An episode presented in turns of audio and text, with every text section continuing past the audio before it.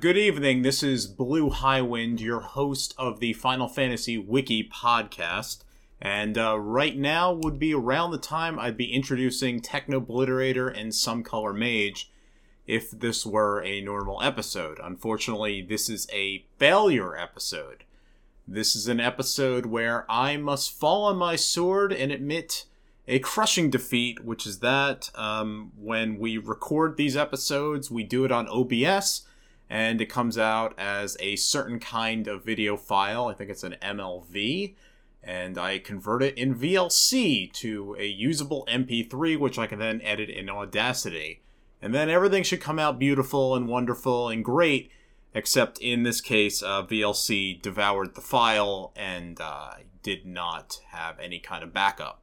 So the entire recording for October was lost.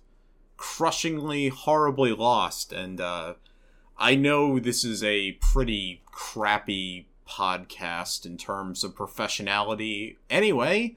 We're no giant bomb cast or anything, but you know, there was good stuff in that podcast. There were fun moments, and they've all been lost, like tears in the rain. So, just so that there's something on the feed for the month of October, I've dug through the archives here, and I've dug up our very first episode. This is the episode before we were doing this on the feed. This is back many, many years and moons ago. This was recorded in the ancient era called 2016. October 17th is when it was posted. It is already on the YouTube channel, so if you watch this on YouTube, nothing will change. I guess I'm sorry I don't have anything for you. But if you're listening on the feed, this will be the first time you'll be able to hear our original take on the podcast, which interestingly was hosted by Scape, not me. Anyway, it's on World of Final Fantasy, so if you want to know what our thoughts were about Final Fantasy things 6 years ago, I can't do math. Here you go. Listen to this. It's about 52 minutes long. It should be good enough. I apologize for the sound quality. I can't fix that 6 years ago.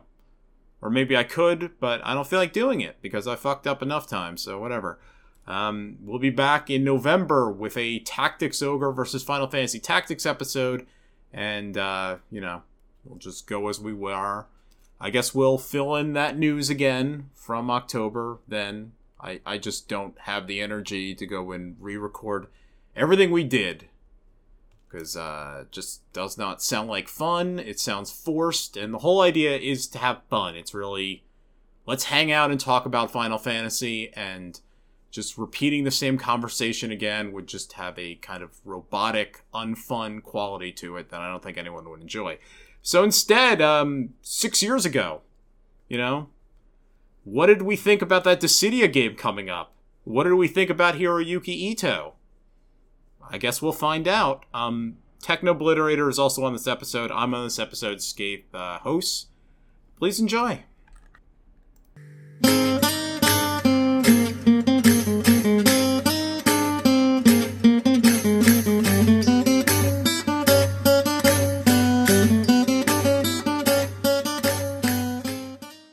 Okay, guys, welcome to the first episode of a great adventure in audio podcast format, brought to you by the Final Fantasy Wiki, powered by Fandom, or whatever. And wrong! You got it wrong already. No, all right. It's the Final Fantasy Wiki powered by. Wait, no, it's the Final Fantasy Wiki, which is on Fandom, powered by Wikia. Okay, so we're on Wikia. We're here to talk about the new upcoming games and games that haven't come out. In fact, we're going to talk about many things, but in this podcast, we're going to talk about one thing, which is the world of Final Fantasy. And I'm the benevolent overlord of the Final Fantasy Wiki. Skaith is what no one calls me, but is what my internet name is. And I'm joined with three people who are one of the 7 million people in the world And out of those 7 billion, we handpicked 7 billion. Untold billions have died. We picked three great guys to just come out and talk about World of Final Fantasy today. So I want you guys to introduce yourself and tell me about your spirit animal at the same time.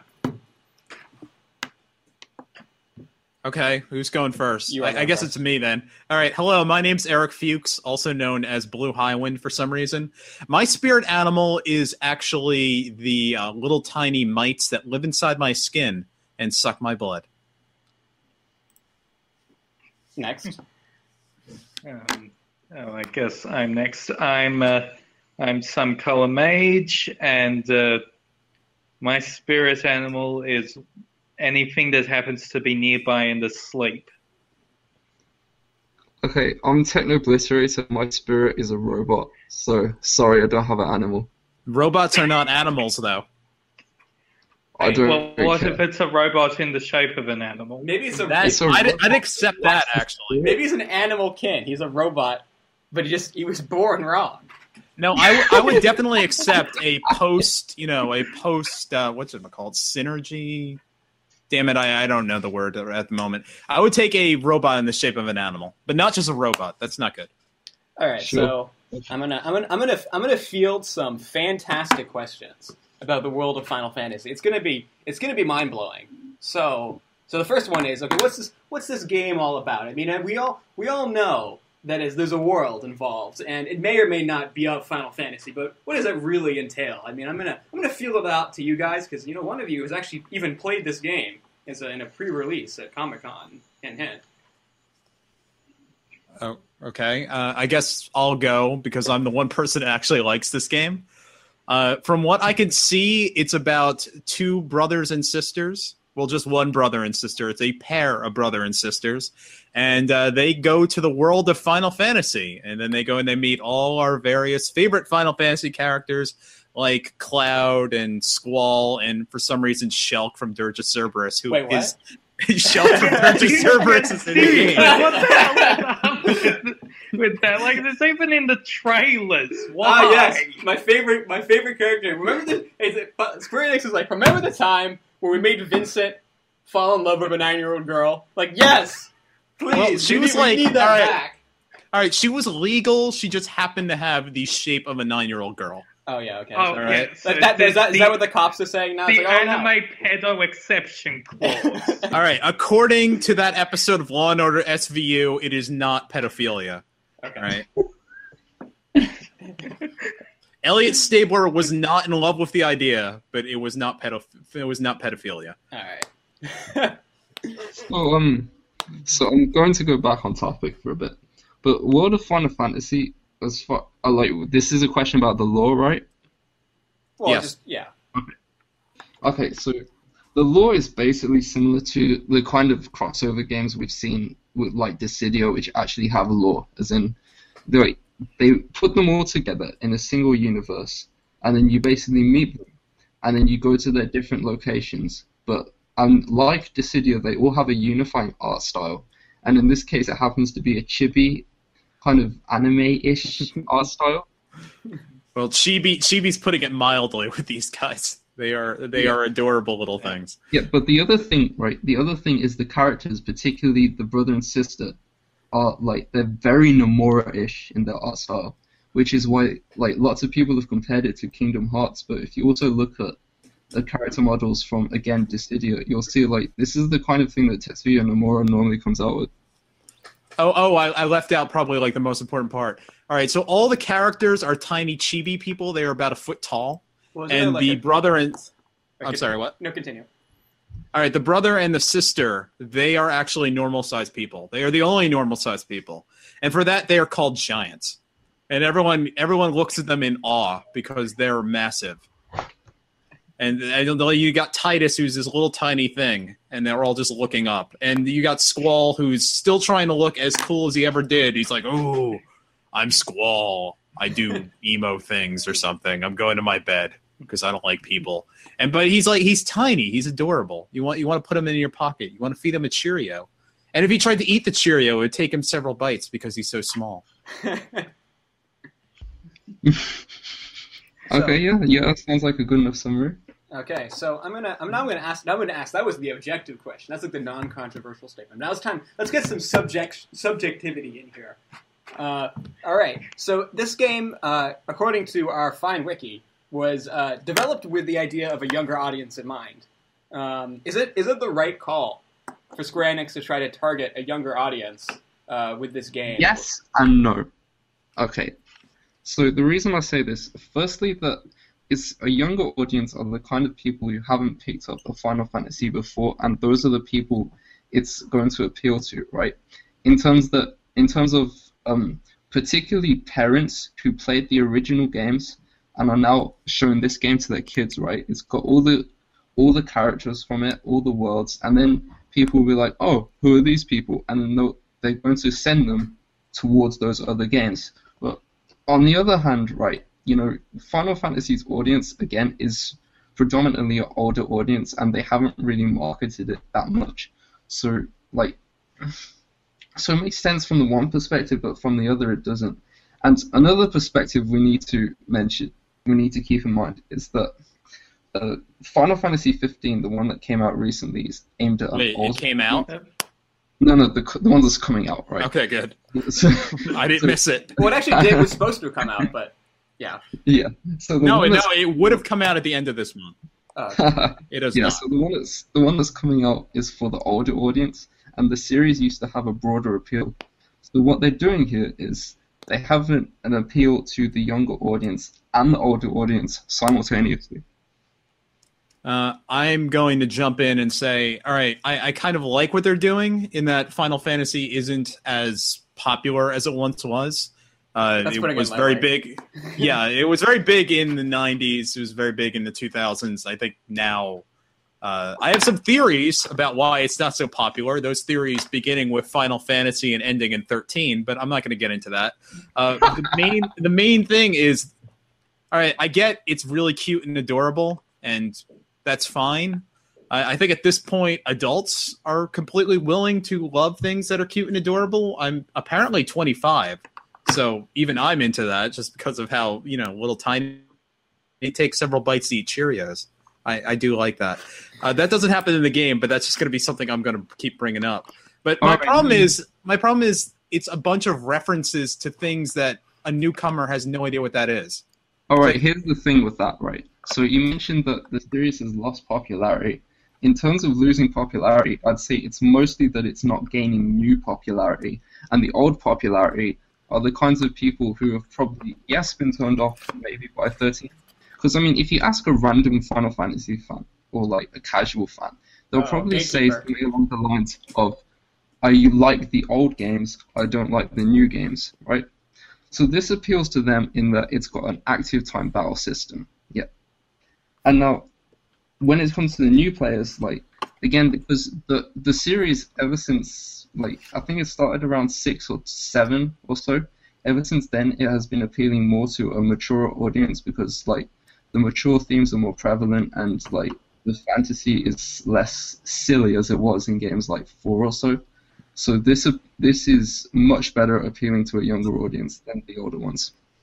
I mean, what I'm trying to say is that Cloud Strife, that means something to us. I mean, I look at that little blonde spikes and all those things, and I immediately know who the heck that guy is. But if I'm a newcomer to this series and I see Cloud Strife, I'm going to have no idea what the heck that is. I don't think so, right? Because Cloud Strife is still a really popular character in gaming. People who haven't played a Final Fantasy game know who that is, and they might have an opinion one way or another. I mean, I was just about to contradict myself. Oh, sorry, Some Color Mage. But Cloud is probably the most recognizable character in the franchise that isn't a monster. But what about everyone else? This pulls from the entire series. You can see on the picture at the cover that we have on the wiki, you can see Cloud and Squall and Lightning and Tidus, and you can also see Terra, and I think especially the 2D era Final Fantasies are going to be a lot more out of reach of the younger audience that this is supposedly targeting. Oh, I mean, absolutely. You know. And all, even games like 9 and 12, like, basically the ones outside of the, like, exceptionally popular ones, people might not know who that is. I mean, to go and be... to contradict my own point, I actually got 2 little points right there. I actually got into this series, and I've changed my story several times on this, but I got into the series mainly thanks to Kingdom Hearts, because when Cloud and Squall walked in, I really had no idea who they were, and I was very interested to see what their games were.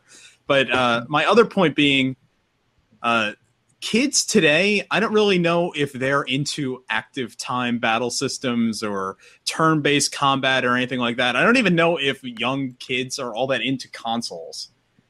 What they got is their Minecraft and their iPhone games and God knows what. And I don't know if...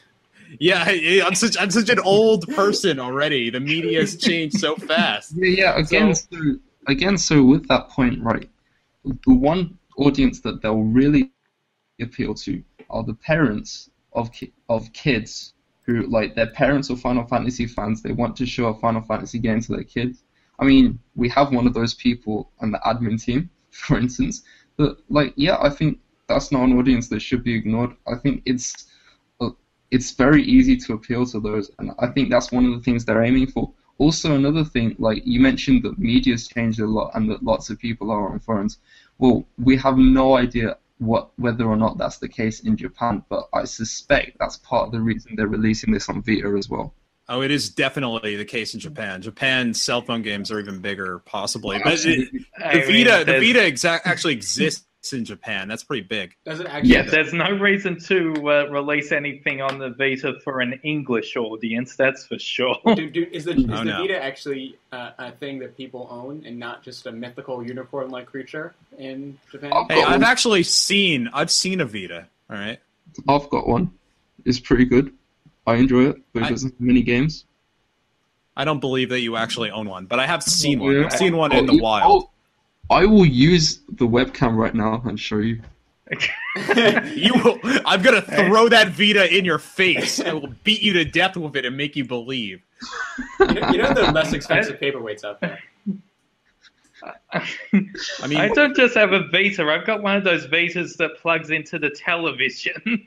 Oh, right, you can get one of those exploding phones. Those are pretty expensive ones now. Oh, God. No, they don't even... I think they stopped selling it. And now it's a collector's item. If you stop selling something, no matter how dangerous it is, it immediately becomes a collector's item. I'm going to go out and buy myself a Samsung 7 Note. I think that's what it is. Galaxy Note 7. Yes. And I'm going to go put it in a safe spot. And then years and years from now, it will explode and burn my house down. And just think of all the value I will have accrued. Think of the YouTube views you could get. Samsung phone in box. You won't guess what happens next. Years from now, all right. The YouTube video is just someone trying to make a call with that phone, and that's going to be like one of those crazy dares. Yeah, this is what the kids are going to be into now. World's all right, we're going to Galaxy phone. Note 7. All right, so I'm gonna move on to our second topic. So I'm gonna talk about the characters, like the whole. We talked about this a little bit, but I'm going to talk about bringing in all the random characters into the game. Is this just blatant fan service?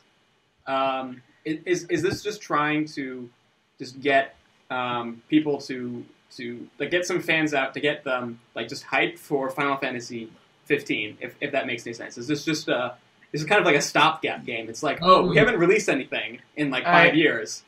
I mean, I'd say yes, but 2 things. You know, first of all, 15 was originally going to come out first, so it didn't really make sense from that perspective. And second of all, why would they put Shulky in if that was the case? If they wanted anyone to actually like the characters.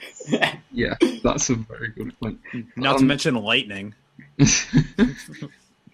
No, but like this is not the only time they've done this. I mean, obviously we've mentioned Dissidia, but like there are several mobile games out there where they do that. One we don't mention. We have an LP which SCM did on that.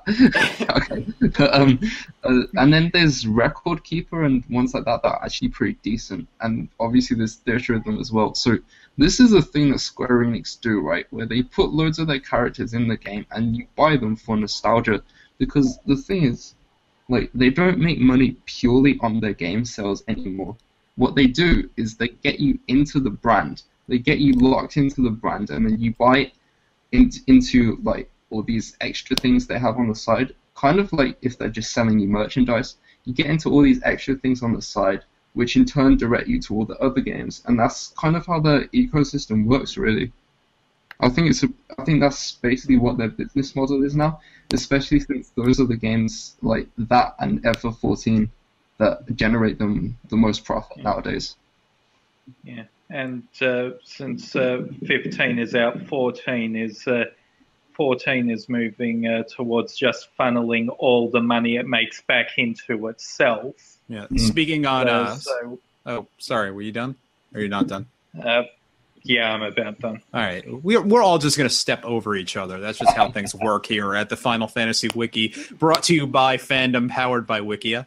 Anyway, so speaking on the point of merchandise, I mean, I actually was just at Comic-Con, and I got to go within a foot of a large selection of Final Fantasy merchandise, and they are currently selling all of the Final Fantasy 15 main cast for about $150. And no one even really, knows these characters yet, but you can go and buy yourself a fairly sizable, about, I don't know, 8-inch tall little guy to go and be on your mantelpiece for it. I really just want, you know, the guy whose name means little penis, or the guy whose name means fire. I am amazed. Wait, which is the one that means little penis? It's Gladiolus. Gladiolus. Yes. I still don't know these characters' names. All right, this is why I'm not all that into Final Fantasy 15, because the cast just does not interest me in the slightest. I like the cast, especially Gladio, who's a badass. I like Ignis, he's cool. Noctis actually seems fairly interesting. And so, to relate this back into the topic, I think they are going to release some DLC, at least, for FF15 once World of Fantasy is out. Like, oh dear God, yeah. And they're going to do that in Dissidia as well. Like, I mean, the arcade Dissidia. Well, we have known for a while that Noctis has been on their possible inclusion list, but the Dissidia version of arcade, they've been adding characters so slowly it might be forever until Noctis shows up. When the hell is that Dissidia coming out on PlayStation 4? They haven't confirmed it yet. But see, they had this thing like where they were like, oh, we're going to announce some unexpected character, and I was like, okay, they're obviously going to announce Noctis, and then they came out and announced Ace from Type Zero. I was like, okay. And you know the next character is going to be Shulk. Yeah. Speaking of like really unbankable things, Type Zero, Jesus.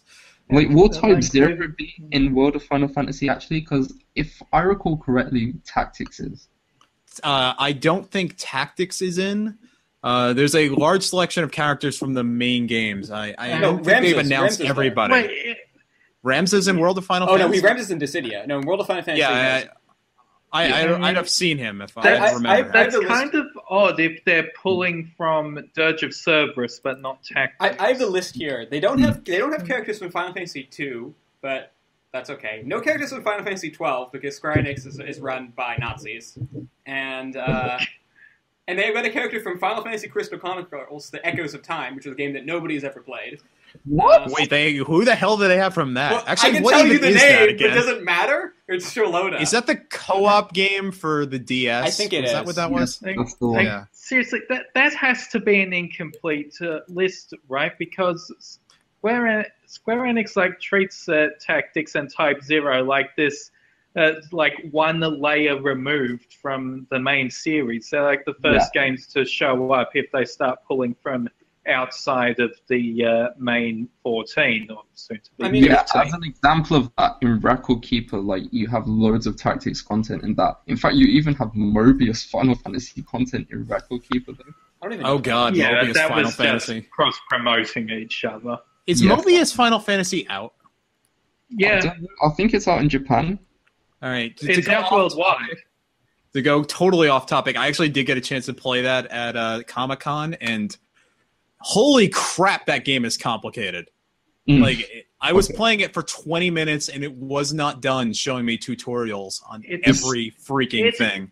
It is the most weirdly complicated mobile game I've ever seen. And all you do is tap monsters. That's it. That's what the whole game is. You just tap, like spells, and you hit the monster with it. And instead, there's so many menus. Like, what were they thinking with this thing? Mm. Ugh, horrible game. I mean, mobile games. I mean, if we're talking about cash-ins, mobile games.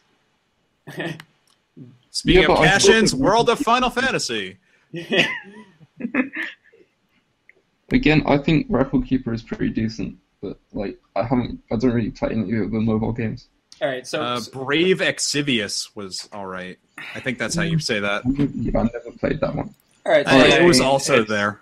So we're going to move on to next. I'm moving on to another topic. We're going to talk about something that's tangentially related to World of Final Fantasy. We're going to talk about pre-ordering special editions, because this game has special editions up the wazoo. It has a day one edition. It's got a limited edition. It's got a collector's edition. It's got all this junk that you can get, and Square Enix is really into this pre-ordering nonsense. As you can see with Final Fantasy 15, there's ridiculous $300.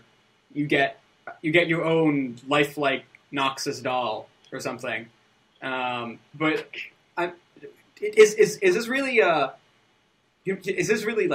justifiable? Because we can. Like, Square Enix also released Deus Ex a few months ago, and that was controversial because they had that DLC in the game that just you buy a level up for 99 cents, and it's is this a harmful practice?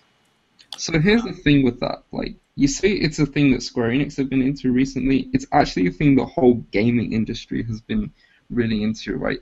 And that's because it generates them guaranteed money immediately. Because if you sell people on the hype, then you don't really need to deliver a good game. And we saw that recently with, No Man's Sky. Okay, I don't want to go into that too much. But yeah, if you sell them on the hype, or if you sell it to people who were they're hardcore fans of Final Fantasy, they were going to buy it regardless, like me for instance, even if it sucked. Yeah, then you generate guaranteed profit before you even release the game. And so I know the argument a lot of people make is that basically encourages them to then release whatever, because they've already got your money, which is true. But yeah, so it's true. But the thing is, and the other thing is, if pre-orders are down or something, then their answer to that is not to increase the quality. The answer to that is to improve the marketing. So, yeah, I can see how this is a harmful practice. I would say in this case, whatever they're doing with this game in terms of pre-orders or whatever are completely unnecessary, because this game is not going to sell 10 million copies. This game is not going to sell 2 million copies. But it's not designed to sell 2 million copies. I think it is, though, with all these pre-orders and everything they've thrown in. Their marketing has gone way overboard. And the other thing is, even with all these pre-order systems, which there's a $100 version of this game. I don't know who is into that, because this game is a niche product in a series that is not as popular as it once was, as we've gone over. I respectfully disagree with you that they're marketing this overboard, because... No, I'm not saying the marketing's overboard. I was just getting that. The marketing is almost non-existent for this game. Right. Yeah, that's like I said, it's designed for a niche audience. But if they can make more money off that, I guess great for them. But I think the game is solely released to celebrate the anniversary, I think it is. Is that what it is? It's the anniversary or something? It's officially released for the 30th anniversary of the series. I think every year is an anniversary for this series. I mean, that's true, always. That's always true. But, the anniversary 29, it's what happened in, 29? If you're a rock star at the age of 29, no one cares if you die that year. It's only if you die at 27. So what do you even buy for your 29th anniversary? There's a tradition. You have to get a traditional gift. What do you get for your 29th anniversary? Misery. Something wood. You get the World of Final Fantasy. Yeah, the World of Final Fantasy. There you go. So any long couples that have been together for a long time, we highly recommend World of Final Fantasy. You should even get the collector's edition, which comes with this wooden pop-up book. It's an exclusive pop-up book hosting all the physical and digital content, featuring various scenes from the game brought to life through striking 3D paper cuts. Yeah, so, and Sephiroth is a pre-order exclusive, which is a load of bullshit. We can complain about these predatory tactics and marketing bullshit all we want, but as long as it works, they're going to keep doing it, and Square Enix definitely know what they're doing with that regard. I mean, Exhibit A, fucking Sephiroth pre-order bonus. I don't know if they do know what they're doing with this game, because this is not a AAA title, yet it has a $60 price. This is not going to sell AAA numbers. Okay, so I'm going to make a point contradictory to the point I made earlier, because... Steal my idea. No. Yes. So, I'm glad I'm not making enough points to have to contradict myself. Okay. So the thing is, like, we do say, it's kind of bullshit what they're doing, right? It's stupid marketing, it's predatory, and all those things. But wait, I think you have to understand it also from the publisher's perspective, right? This is an industry which is rapidly changing. You know, this is an industry that we're seeing it go to all these different media formats. We're seeing it go to mobile gaming. We're seeing it go to streaming. We're seeing it go in all these rapid directions, and like lots of developers really want to keep making AAA games, but they're not sure if it's profitable enough anymore, right? And publishers like Square Enix basically get away with this because their AAA games are mostly used as advertisements for all their little mobile games, right? So the AAA games are used to increase brand value as opposed to actually sell units and earn the money that way. So when they come out with things like a pre-order bonus, it's because it's a sign of an industry that's kind of desperate for survival. It's a sign of an industry that it needs to survive, and what it has, it needs to stay profitable for it to keep going. But it's kind of difficult when it has no idea where it's going itself, right? And that's also a reason why I think we're seeing lots of microtransactions in games, and thank God we're not seeing that in any Final Fantasy, because I hate microtransactions. Are you sure there's no microtransactions? I would not go and say that's the case just yet. I mean, Square Enix did publish Deus Ex.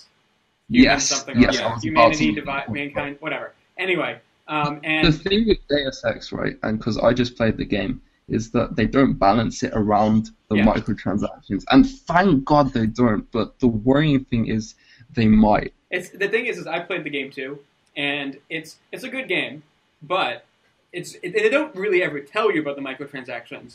But like, they don't need to be there, right? It's like this weird thing that's like it's like if you're like, oh, I don't want to grind. I can pay 99 cents to get a level up, but why, right? Yeah. It's weird. It's like and slippery slope arguments are stupid, but it's a weird thing to put in the game. It's like almost like it's like a test run. It's like testing the waters. How far can we push this? Yes, I absolutely agree. I think that's a lot of what the industry is doing right now. A lot of the predatory tactics you're seeing are them just seeing, how is the best way to maximize profit off this? Well, it's all things works like that, but yeah. Yeah. Well, yeah, of course. But I'd say I'm not even discussing the tactics or the state of the industry or anything like that, because this is just what's going to happen. I'm not even going to get into that.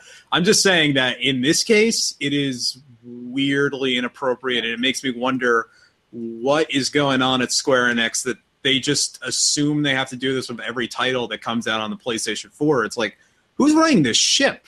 Like, are you even paying attention to what game this is? This is not the kind of game that you need to go and drum up all this fanfare, because I'm probably the most excited person in the world for this game, in that I'm actually going to buy it this month.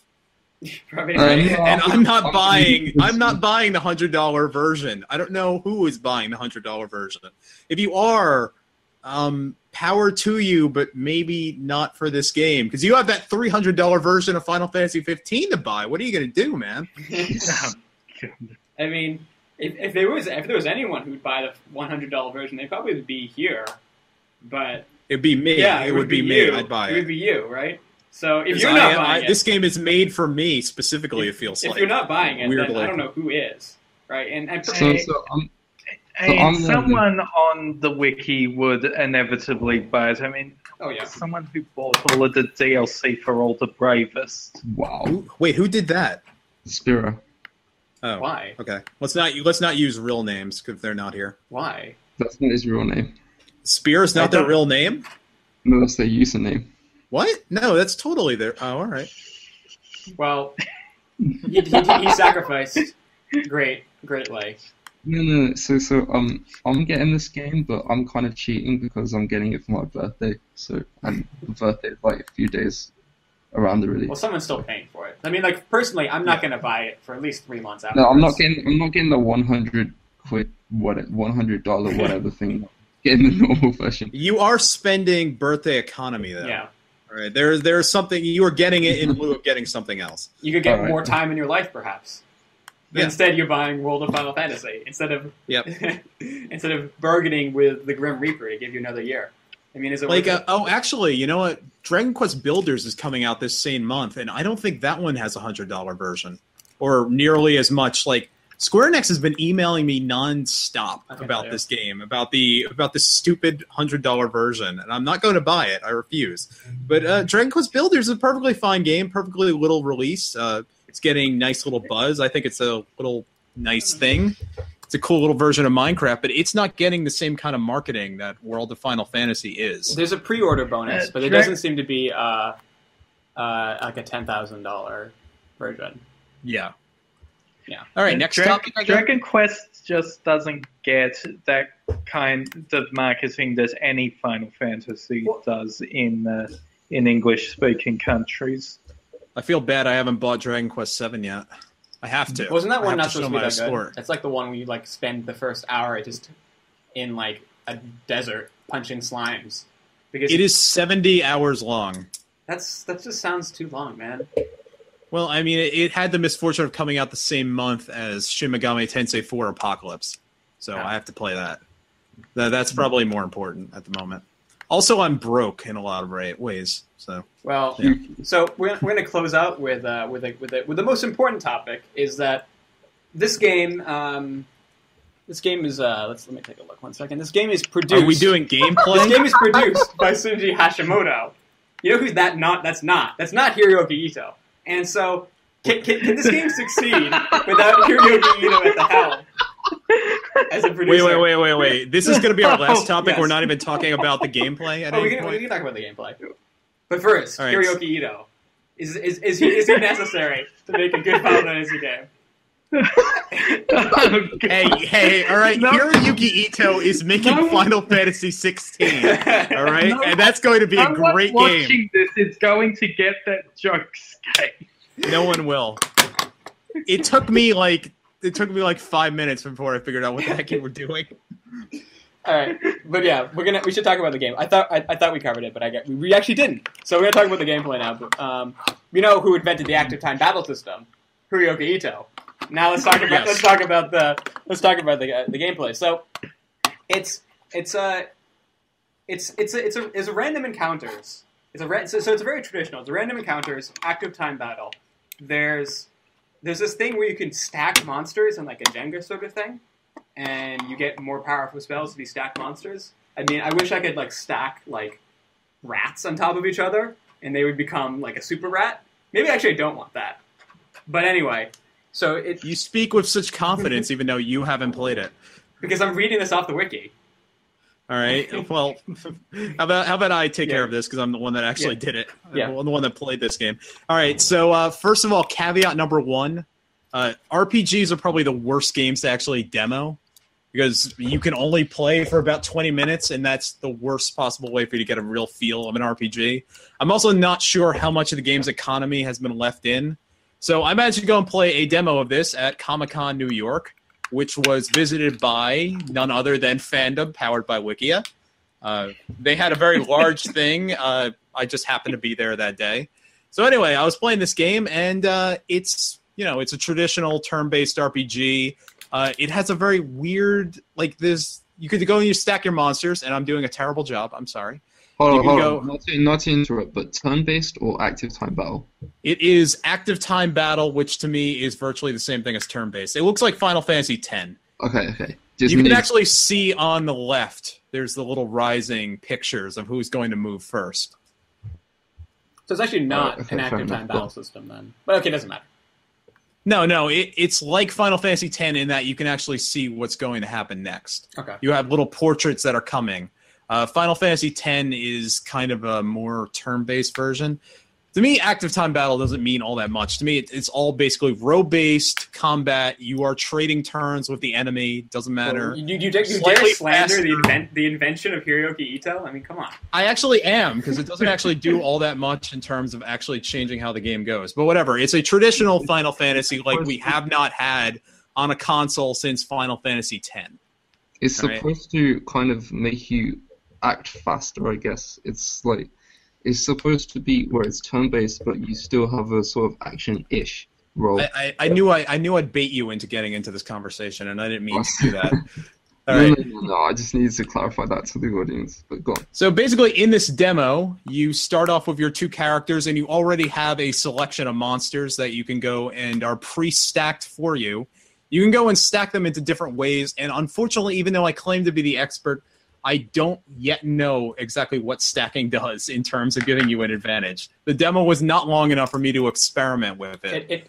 You do go through a series of scripted fights as you walk forward, but there are random encounters as well. First one is against a baby chocobo, which is super easy to catch. You are catching monsters like in Pokemon or Dragon Quest V, or Yokai Watch, the new sensation amongst all the kids.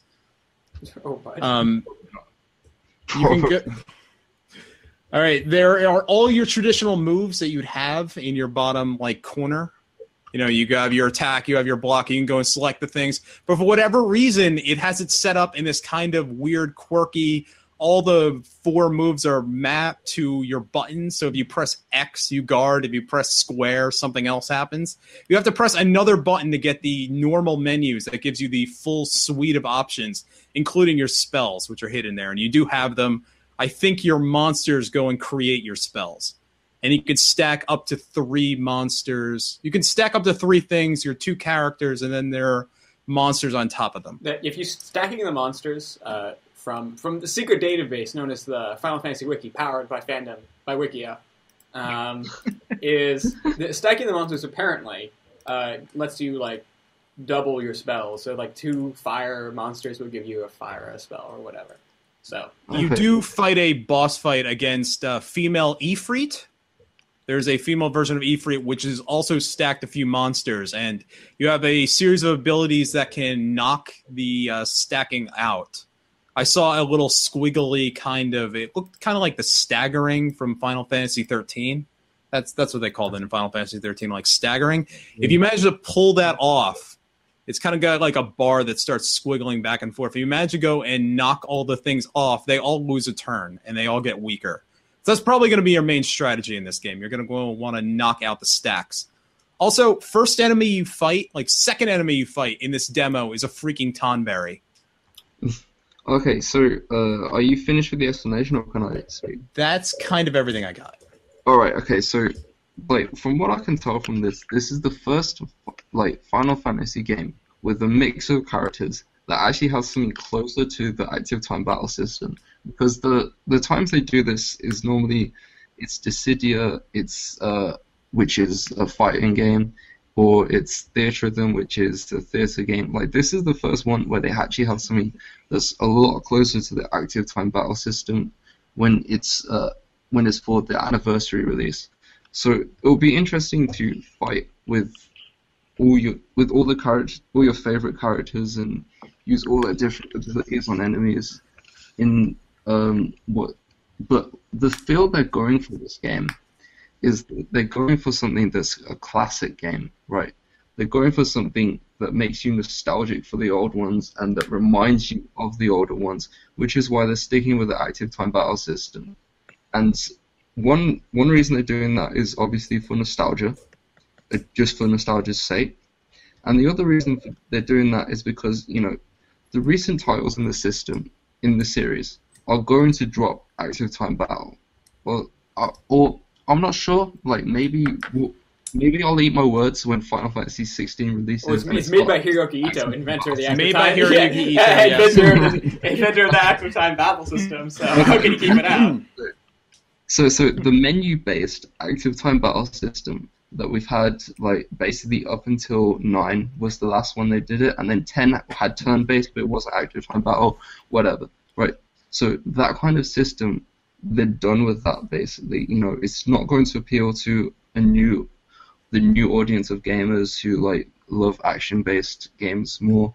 So, but this is a throwback to that. So for all the gamers who they can't stick the new system, you know, they're purists, they will only buy games that are active time battle. You have this, as well as games like the Bravely series, which will still appeal to that crowd, like the crowd who no matter what will not play a new game. And I think it's smart from that perspective, but like as has been mentioned, it's still different in terms of gameplay from the other games. I'd also say I forgot one thing. You can summon Tidus, and I call him Tidus. I'm not calling him Tidus. It's stupid. You can summon Tidus in your demo. The heroes of Final Fantasy of old are actually the summons in this game. I'm not sure if the traditional summons can actually be used. They're definitely bosses, and they have a story purpose of some kind. Tidus can show up. He's a little he's a metal that you have in your inventory. You go and you throw him out, and he does a crazy strong attack. Yeah, you can also use Tifa, and you can use her final headband. That's awesome. I mean, you could probably use everybody. Yeah, you can use everybody. You can use Sephiroth. We've all seen the trailer of Sephiroth. You can use Shulk, the greatest character. I'm not sure why you wouldn't use Tidus in every single turn, considering how strong he is. That's one of my things, like, that's what I mean about demos not being the best way of seeing an RPG, because I'm not sure what the limits are on these summons and what exactly the strategy is there. I mean... Oh, and this is another point I wanted to make. Sorry, Scape, but just another point I wanted to make. This is also the first game since Dissidia where all the characters... Oh, God, are you going to do that? And they've got voice actors, right? Oh. Like, there's voice acting in this game for all of the characters, so people like Celeste and Sarvin, we're hearing their voice for the first time. No, it was Edgar, I think it was. Yeah. This is the first time we're hearing Terra, no, not Terra, but it's definitely Edgar. Yes. And Faris. Yeah. The first time we've ever heard Lightning's voice. We've never heard that one before. Will she narrate something and sound really bored during it? We can only hope. It was 3 days until the thing that would happen that caused Destiny and the baby. Oh, wait, no, that's Other M. Yeah, that's Other M. I get them mixed up. Samus from Other M and Lightning, they're so distinct there's characters. There's basically no difference between Samus, between Metroid Other M and Final Fantasy XIII, too, in terms of just misery inflicted. They are very different kinds of miserable titles. Yes. On one of Techno's points about this game appealing to a traditional view, that's I hate to go back to market again, but I don't know if there's really that much of a fan base that Square Enix is going to lose by going Final Fantasy XV's Kingdom Hearts kind of battle system. So I completely agree with you, but it's not so much they're worried about losing people, it's just that it's an extra audience that they can monetize. Oh, yeah. I mean, they have to hold us over until Bravely Third. I mean, right? I think this goes back to the point where this game should just be a $30 release, right? It looks like it had a very short development cycle, because it was announced that 6 months ago, right? And it just came out. There's no delays. It was announced at E3 2015. So, so about a year ago. I'm just going to make another point, like... So one thing Final Fantasy XV recently did was it showed off its, I think it's a wait mode, right? And wait mode is where you take an action and then you wait before taking another action, so it's closer to an active time battle system. Yeah. But then, so my thoughts when I saw that was, this is going to win no one back, you know, this is not going to win back any of the really vocal purists who claim they've never played a game since 12, which may be true or may not be true. But, like, this weren't... 10. It would be 10. Yeah, 12 is past the purist. Yeah. Purist all right, era. Fair enough. We really like 12, but we're, like, alone in that. Yeah. So, I haven't played a game. The Final Fantasy Wiki, home of the true with the least defenders. I'd say the purists, there's maybe, like, 5 of them on GameFAQs, and you don't need to worry about losing their money. Yeah, so... Like, my first thoughts were, this is going to win no one back. But then I saw the comments for it on places like Reddit, and I saw, okay, now I'm completely sold. Now I feel safe spending my money. I was like, okay, I'll eat my words completely. But and yeah, so they still exist, and although they're vocal, they're still numerous, and I think games like this really appeal to those folks. Vocal minorities on websites don't sell products. Some Color Mage, you want to talk so badly. And that's a white mode. It hasn't really changed anything. All it basically does is pause the game when you let go of the left control stick.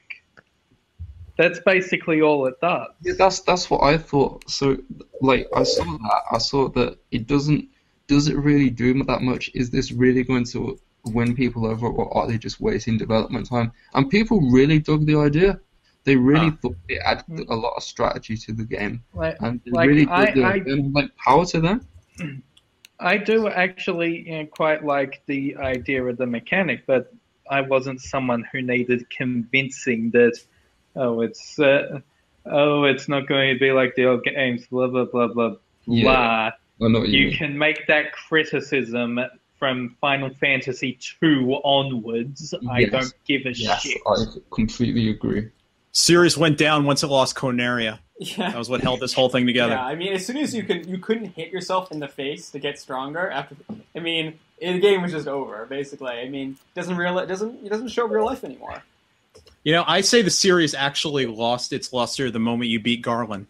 Yeah. At the very beginning. Actually, first Goblin is going to knock you all down now.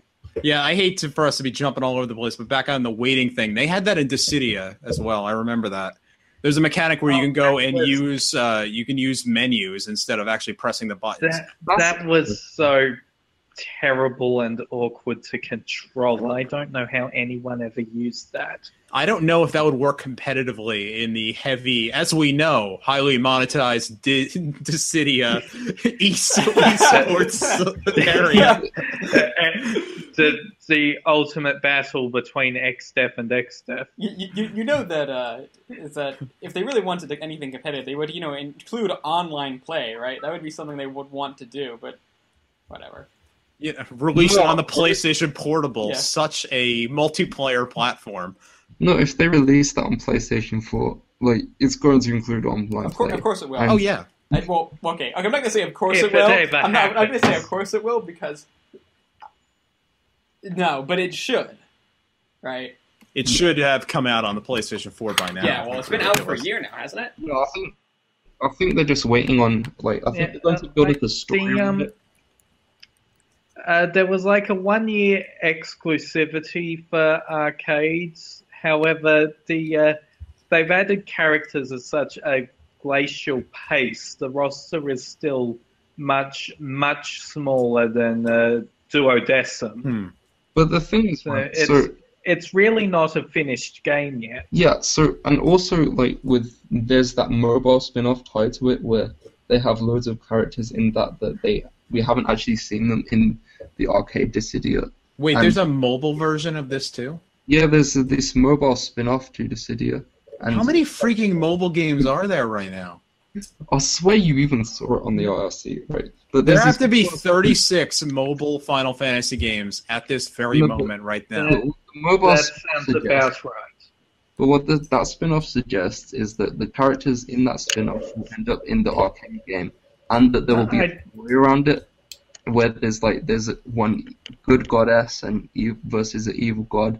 So it's kind of like the same thing from Dissidia, where the gods' names switch. Well, looking at the wiki, they say, okay, this is what the Square Enix claims, which is not going to happen. But they say they want to have 50 characters in the game, which is never going to happen. Wow.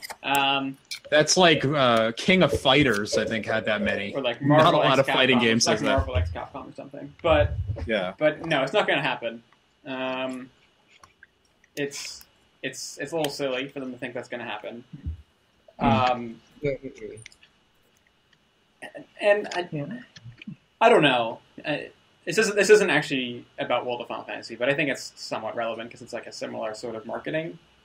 We're off topic so far at this point. Doesn't matter. Well, I mean, at this point, I think we've pretty much wrapped up the discussion about World of Final Fantasy, right? I mean, there's not much. Yeah, but let's keep going though. Yeah. Let's see how far we can get. Yeah. No, I think we could I think we could have a topic or something at the end where we're like, oh, does anyone have any points they want to make about this? Or we have one where, like, oh, are you going to buy this game? And we also have to read our fan mail, right? Yeah, okay. Okay, so who has... Okay, I'm going to read out some of the fan mail here. Wait, we actually have fan mail? No, I made it up. Wait, we really do? We have fan mail. Let's look at our Twitter, see what people have. All right, this I have one right here. It's telling me that Hiroyuki Ito is going to be directing Final Fantasy XVI. What do you know? I never would have guessed. Actually, here's an old one. This one tells me that Hiroyuki Ito is going to be directing Final Fantasy XV. Oh, wow. This one's dated 2012. Yeah, whatever.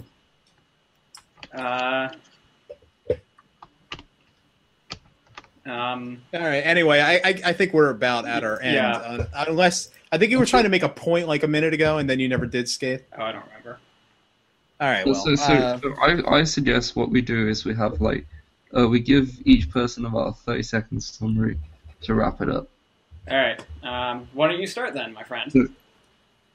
Sure. Okay. So, World of Final Fantasy looks like a pretty interesting entry to the series, and yeah, I think I'm gonna get it.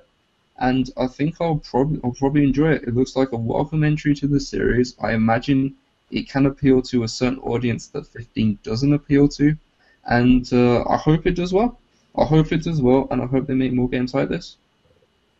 All right. Some Color Mage.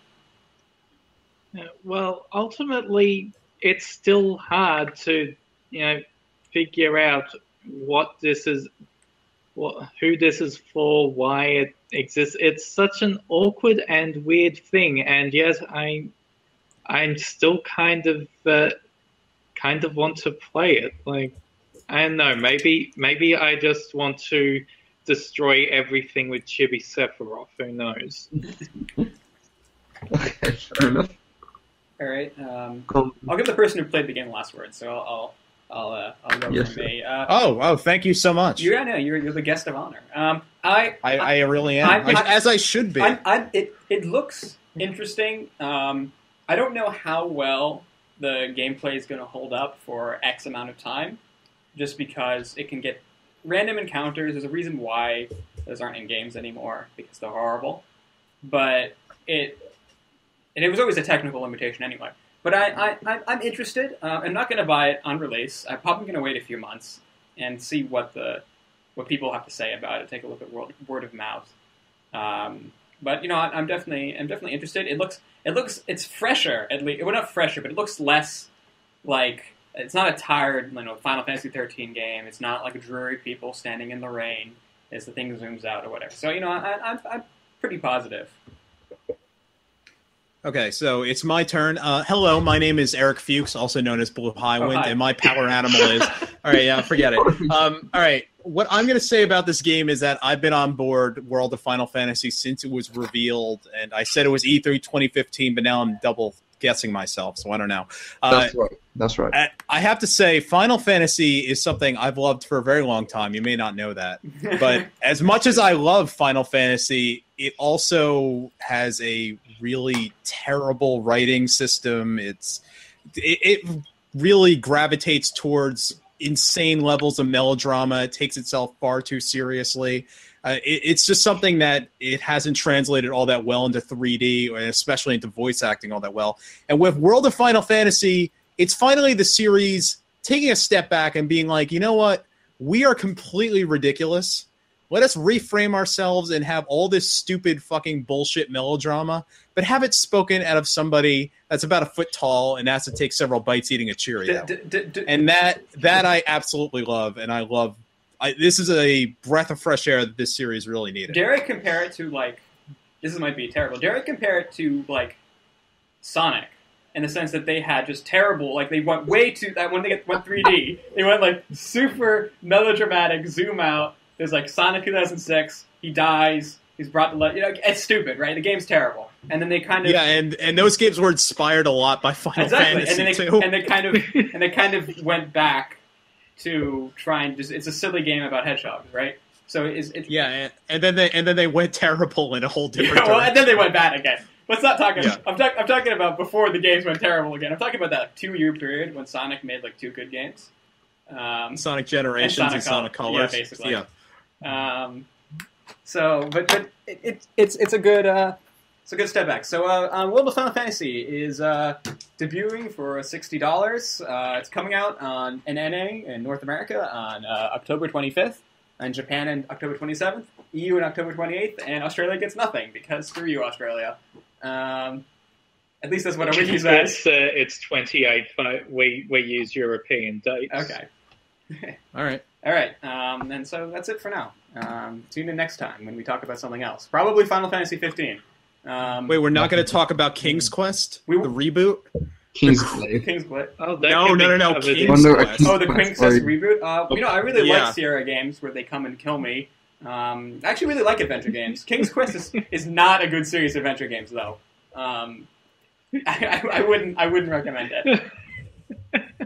If you ever wanted to throw a pie at a Yeti, then that's a series for you. But if you really want to play a good adventure game... I just realized I meant King's Knight.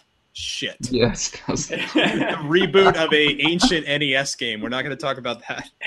All right. Well, whatever. We should wrap up. We've gone long. Tied into FF15, isn't it? So you can discuss that next time. Yeah, in no way whatsoever is that tied to Final Fantasy 15. That makes no sense.